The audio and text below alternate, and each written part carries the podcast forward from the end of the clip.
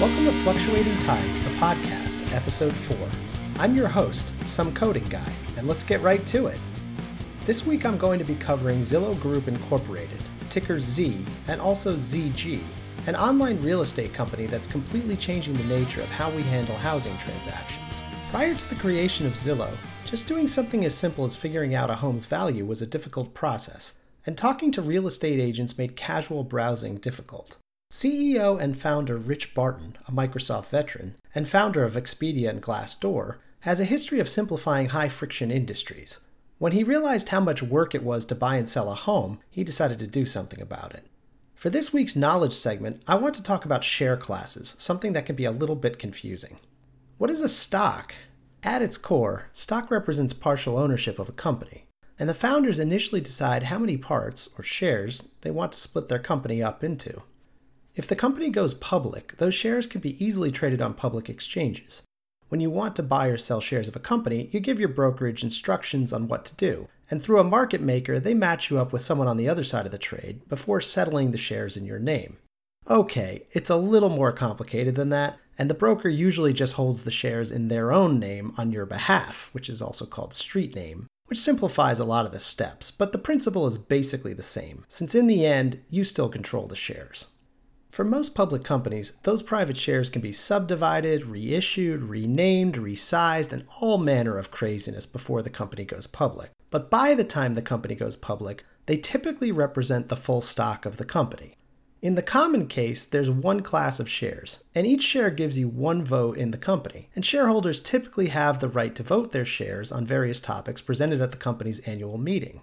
Now, these days, votes are normally done electronically, and they don't require the shareholder to be present at the actual meeting, but you get the idea. All shares don't need to be exactly the same, however. Based on various financing deals, companies may create a special class of stock different from the ordinary shares for various accounting or executive reasons. These days, among tech companies, are super voting shares, or shares that carry more voting power than one vote per share of stock. These super voting shares may have some multiple, such as 10 votes per share instead of one, which is often used so that the founders can sell off a bunch of their stock while still retaining majority control of the company. Since regular shareholders may not agree to this sort of thing after the company is public, this sort of thing often happens while the company is still in its private stage. Zillow uses both of these techniques, having three classes of shares. Class A shares, which trade as ticker ZG, have one vote per share. On the other hand, Class C shares, which trade as ticker Z, have no voting rights, and even though they still represent partial ownership of the company, they can't vote in annual meetings. The Class B shares, the smallest class, can be converted to Class A shares, but since they're not commonly traded and aren't a large part of the company, I'll just ignore them for now. More detail is available in the company's filings if you want to see. Voting, non voting, and super voting shares do show up occasionally in markets and they normally trade using different ticker symbols if they're available.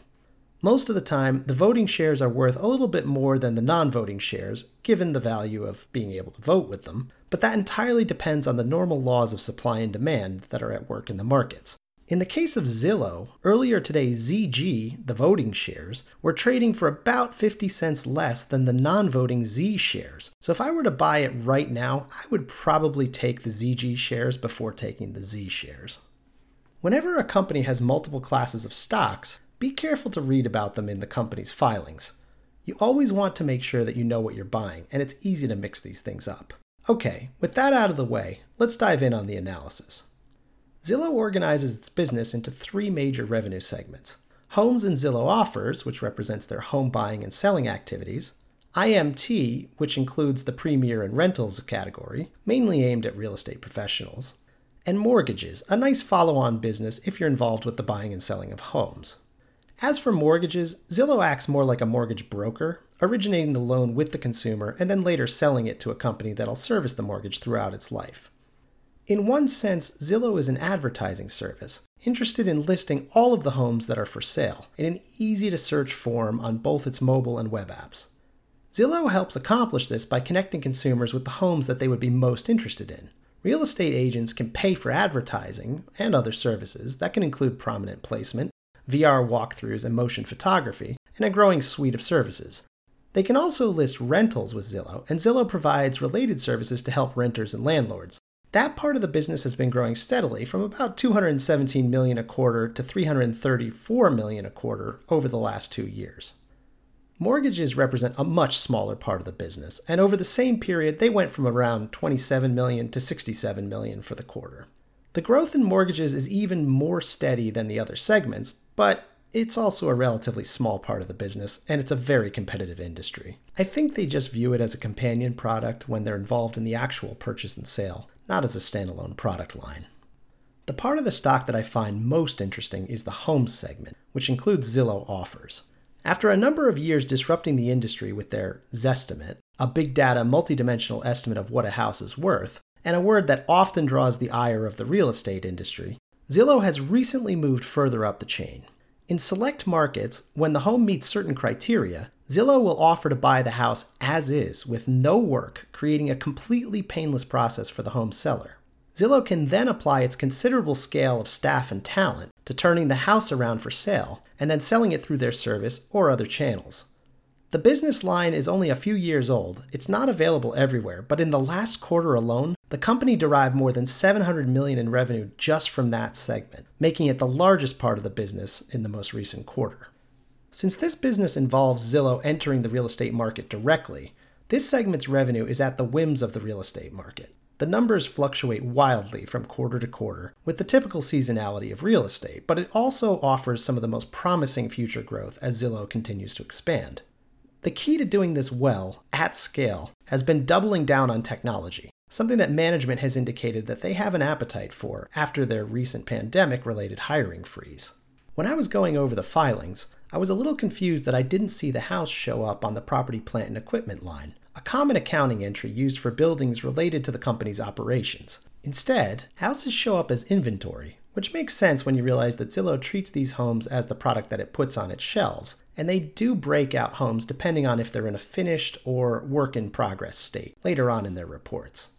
You do have to keep an eye on the inventory though, since homes can swing a lot in value, so there is extra risk associated with this number. How does the company acquire this inventory? Real estate takes a lot of money, and Zillow has a few tricks up their sleeve when it comes to accessing capital cheaply. In the past, they have issued convertible bonds, which resemble a regular loan, except that Zillow and the company issuing the loan have the option to convert the amount owed into shares of Zillow stock. While this is a cheap source of working capital for the company, it does have the net effect of issuing more shares of the stock, which can drag the share price down a little bit and isn't the best thing for shareholders. Over the period that I looked at, I didn't see anything major, but I'm always a little wary of any company that issues extra shares of its stock, so I carefully noted how many shares of Zillow were around for each quarter reviewed in the spreadsheet linked in the show notes. Interest rates also happen to be at record lows at the moment, and most of these homes are mortgageable, so Zillow has access to classic bank financing as well if it needs it. They also have a credit line that's tied to LIBOR that they can access quickly, which acts like a credit card with a multi million dollar limit. LIBOR occasionally introduces its own issues, so it's worth keeping an eye on that as well. The mobile and web apps have been growing in popularity, as measured by usage, at a fairly steady rate. In the last filing, a quarter of a billion unique users accessed the app in just one month, up from 190 million unique users just two years ago. Apps are not easy to maintain, so Zillow has been careful to be investing continuously in keeping a dominant position among real estate apps, and I found it easy to use myself. Management has mentioned significant technical and marketing investments in building what they call Zillow 2.0, a larger set of services that cover more aspects of the home buying and data analysis business. And with the proven track record of the CEO and management, that's probably money well spent. Zillow stock has also dropped quite a lot so far this year. From reading some of the news, this appears to be related to inventory issues in the real estate market, as detailed by competitor Opendoor. The year over year comparison against the pandemic also makes comparisons a bit strange given the frenzied moving activity that this started. But then again, even going into the quieter part of the real estate year, Zillow still has about 4 billion in cash on the balance sheet, even if things are a little bumpy. It's worth repeating that this stock does have a lot of exposure to the real estate market. So some of this has little to do with anything that the company does either way. Just the past six months of price movement volatility alone makes this a risky company to own. Despite all of this, Tidal River is going to take a position in Zillow this week. Whether it's going to be on ticker Z or ticker ZG will largely depend on the spread between the two at the time of the trade, other than a slight preference for the voting shares, but by and large, the choice will most likely go to the cheaper option. Either way, I'm going to put my money where my mouth is. If you like the podcast and want to see more content like this get created, feel free to subscribe on your favorite podcast app or buy a photo from TidalRiverInvestments.com. Money earned on the photos gets deposited in the investment account. As always, Tidal River Investments and I are not financial advisors, market analysts, or otherwise in any way offering advice for or against any of the securities discussed. Meet with a financial advisor for that information. Stocks and funds may not be good investments for you depending on your financial situation. We're here for learning, not advice, and I wish you the best on your financial journey. And remember, tides fluctuate,